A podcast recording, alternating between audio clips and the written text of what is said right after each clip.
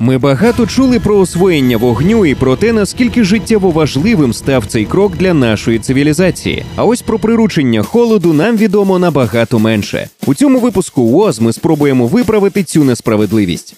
Ви дізнаєтеся, до яких хитрощів вдавалися наші предки, щоб створити оази холоду у спекотних пустелях, чим замінювали холодильники в давній Греції, Римі й Китаї, як був влаштований бізнес з видобування та продажу льоду, і як Америка стала лідером на цьому ринку. Ми розкажемо, чому перші холодильники вбивали, як вдалося зробити їх безпечними, і чому приручення холоду спричинило революцію не лише в економіці, а й у медицині. Зберігання їжі з цією проблемою давня людина зіткнулася з самого початку, і її вирішення було надзвичайно важливим. Не маючи можливості запасатися їжею, люди були змушені більшість свого часу присвячувати полюванню та збиральництву, і до того ж критично залежали від їхньої успішності. Нема здобичі, все плем'я голодує. Найдавнішими способами зберігання припасів стали сушення та в'ялення продуктів. Згодом до них приєдналося копчення. Вважається, що його винайшли випадково. У житлах з відкритим вогнем, де димар замінював звичайний отвір у даху, були регулярні проблеми із задимленістю. Саме так розвішані для висушування запаси перетворилися на перші копченості. Коли людина перейшла до відтворювального господарства, питання зберігання їжі постало ще гостріше. Підвищення продуктивності праці призвело до накопичення залишків продовольства і стимулювало розвиток торгівлі. Потреба в нових способах зберігання продуктів зростала, але до розповсюдження маринування та консервування було ще далеко.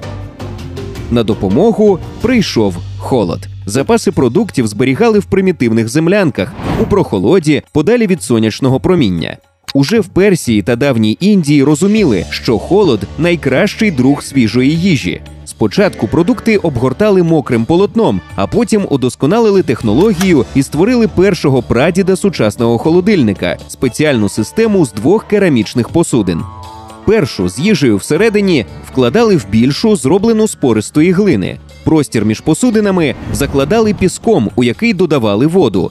Випаровуючись крізь пори зовнішнього горщика, волога забирала з собою тепло з внутрішнього. Цю технологію називають горщик у горщику. У давній Греції для охолодження продуктів, а особливо вина, керамічні посудини розміщували в підвалах або закопували в землю, так щоб зверху виднілася лише горловина. Окрім традиційних амфор, греки використовували гігантські посудини піфоси, що нерідко вміщували понад тисячу літрів. А багаті патриції давнього Риму мали власні льохи, сніг і лід для яких доставляли з Альпійських гір. Великого успіху в технологіях протихолодильників досягли давні іранці. Вони винайшли яхчали величезні сховища льоду. Хоча вони й відомі з 400 року до нашої ери, та їх і досі використовують жителі іранських пустель. У холодну пору року вода всередині яхчала сама перетворюється на лід, а в теплу лід усередині майже не тане. Холодне повітря проникає всередину через вхід біля фундаменту, а тепле виходить назовні через отвір у горі конічної будівлі. Об'єм цих гігантських давніх рефрижераторів сягає 5 тисяч кубічних метрів, а товщина стін перевищує 2 метри. У давньому Китаї лід заготовляли взимку і поміщали в ями завглибшки до 4 метрів, де він зберігався цілий рік. Звідти його діставали і складали в конструкцію, створену за вже відомим нам принципом горщика в горщику, але замість мокрого піску між стінок засипали лід. Зараз такі скрині можна побачити в музеях. Деякі з них шедеври дизайну. Марко Поло після мандрівки до Китаю описав тутешній спосіб охолодження за допомогою змішування льоду і селітри. Після цього в європейській гастрономії з'явилася мода на холод, наприклад, на морозиво та сорбети. До 19 століття лід перетворився на предмет активної купівлі-продажу. Його видобування і доставка стали дуже вигідним бізнесом.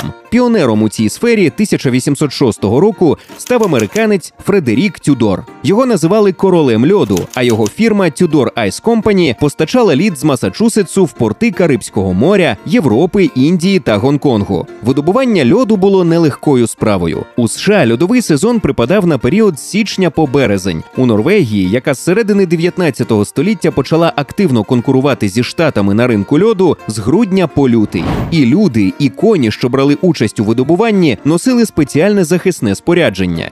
Працівники чоботи з пробковою підошвою, коні підкови з шипами. У першій половині 19 століття робітники використовували звичайні кирки і долота. А вже в 1840-х роках з'явилося багато спеціальних інструментів для різання льоду, зокрема, льодоріз на кінній тязі, схожий на плуг, яким швидко та рівно нарізали величезні бруски льоду. Більшість цих пристроїв винайшов Натаніель Джарвіс Вайет, що працював на Фредеріка Тюдора. Спочатку поверхню скреблами очищали від снігу, тоді перевіряли товщину льоду, а потім робили розмітку меж майбутніх льодових блоків. Їхні розміри залежали від завдань і пункту призначення товару. Найбільші нарізали для далеких пунктів доставки, найменші для локальних. Потім брили переносили на тверду землю і на кінних возах перевозили в льодовні склади. Величезні брили льоду завантажували через дахи складів завдяки спеціальній системі блоків. Але після того, як лід нарізали, труднощі й пригоди лише починалися. У 1820-х роках втрати під час перевезення льоду сягали 90%.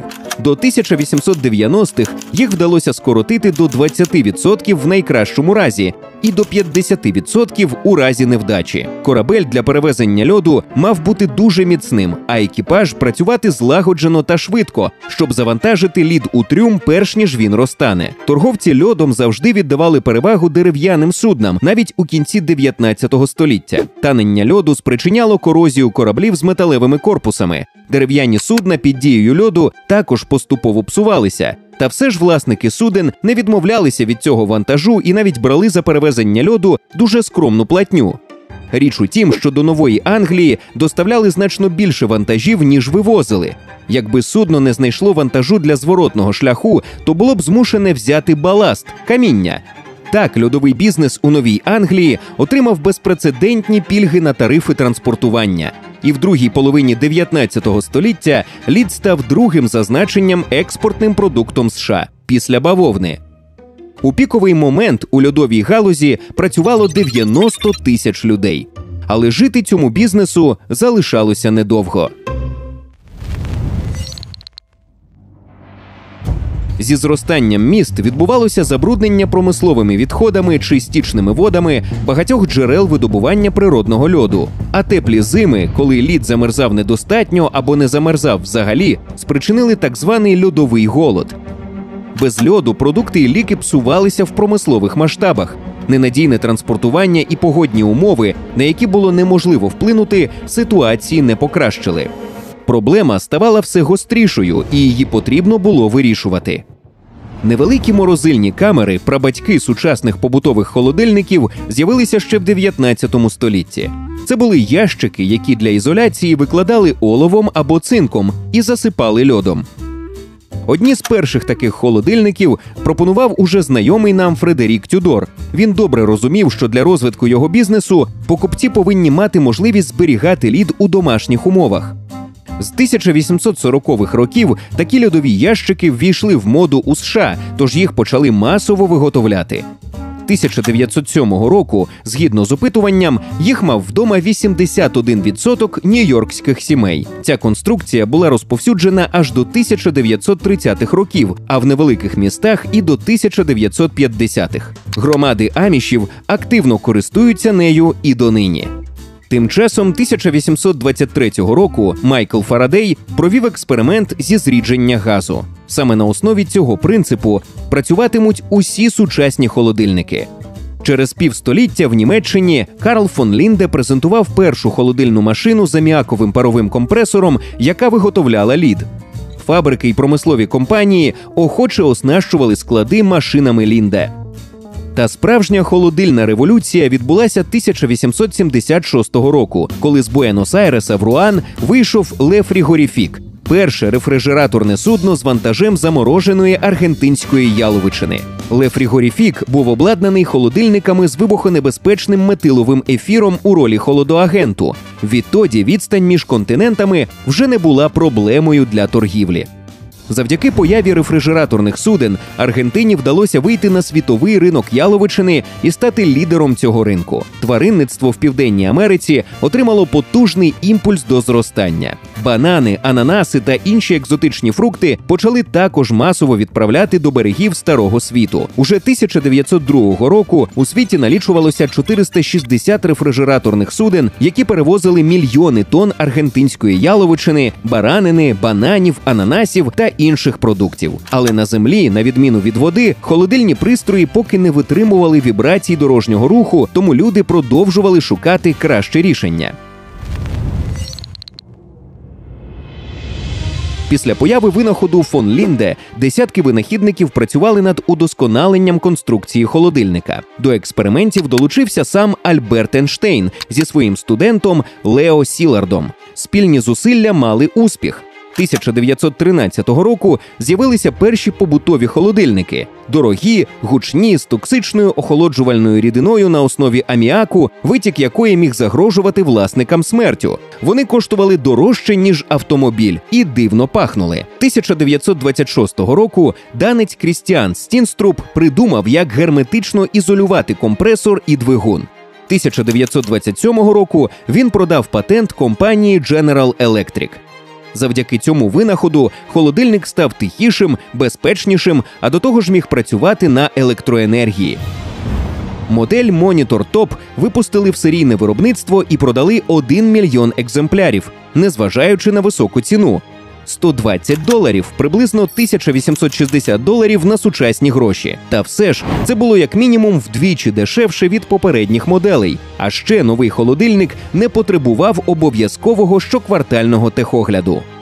У 1930-х роках у ролі холодоагенту вирішили використовувати фреон, завдяки якому холодильники здешевіли і нарешті стали повністю безпечними. До 1940 року було продано вже 4 мільйони екземплярів. За кілька років холодильники стали звичною річчю і на сімейних кухнях, і на величезних підприємствах, і в лікарнях, і в наукових лабораторіях. Холодильники не просто змінили наше меню, гастрономію та культуру споживання їжі, не просто допомогли вирішити проблему голоду і дали поштовх для розвитку світової економіки. Ми завдячуємо їм величезною кількістю наукових проривів, наприклад, у медицині, де технології трансплантації та штучного запліднення без холоду були б просто неможливі.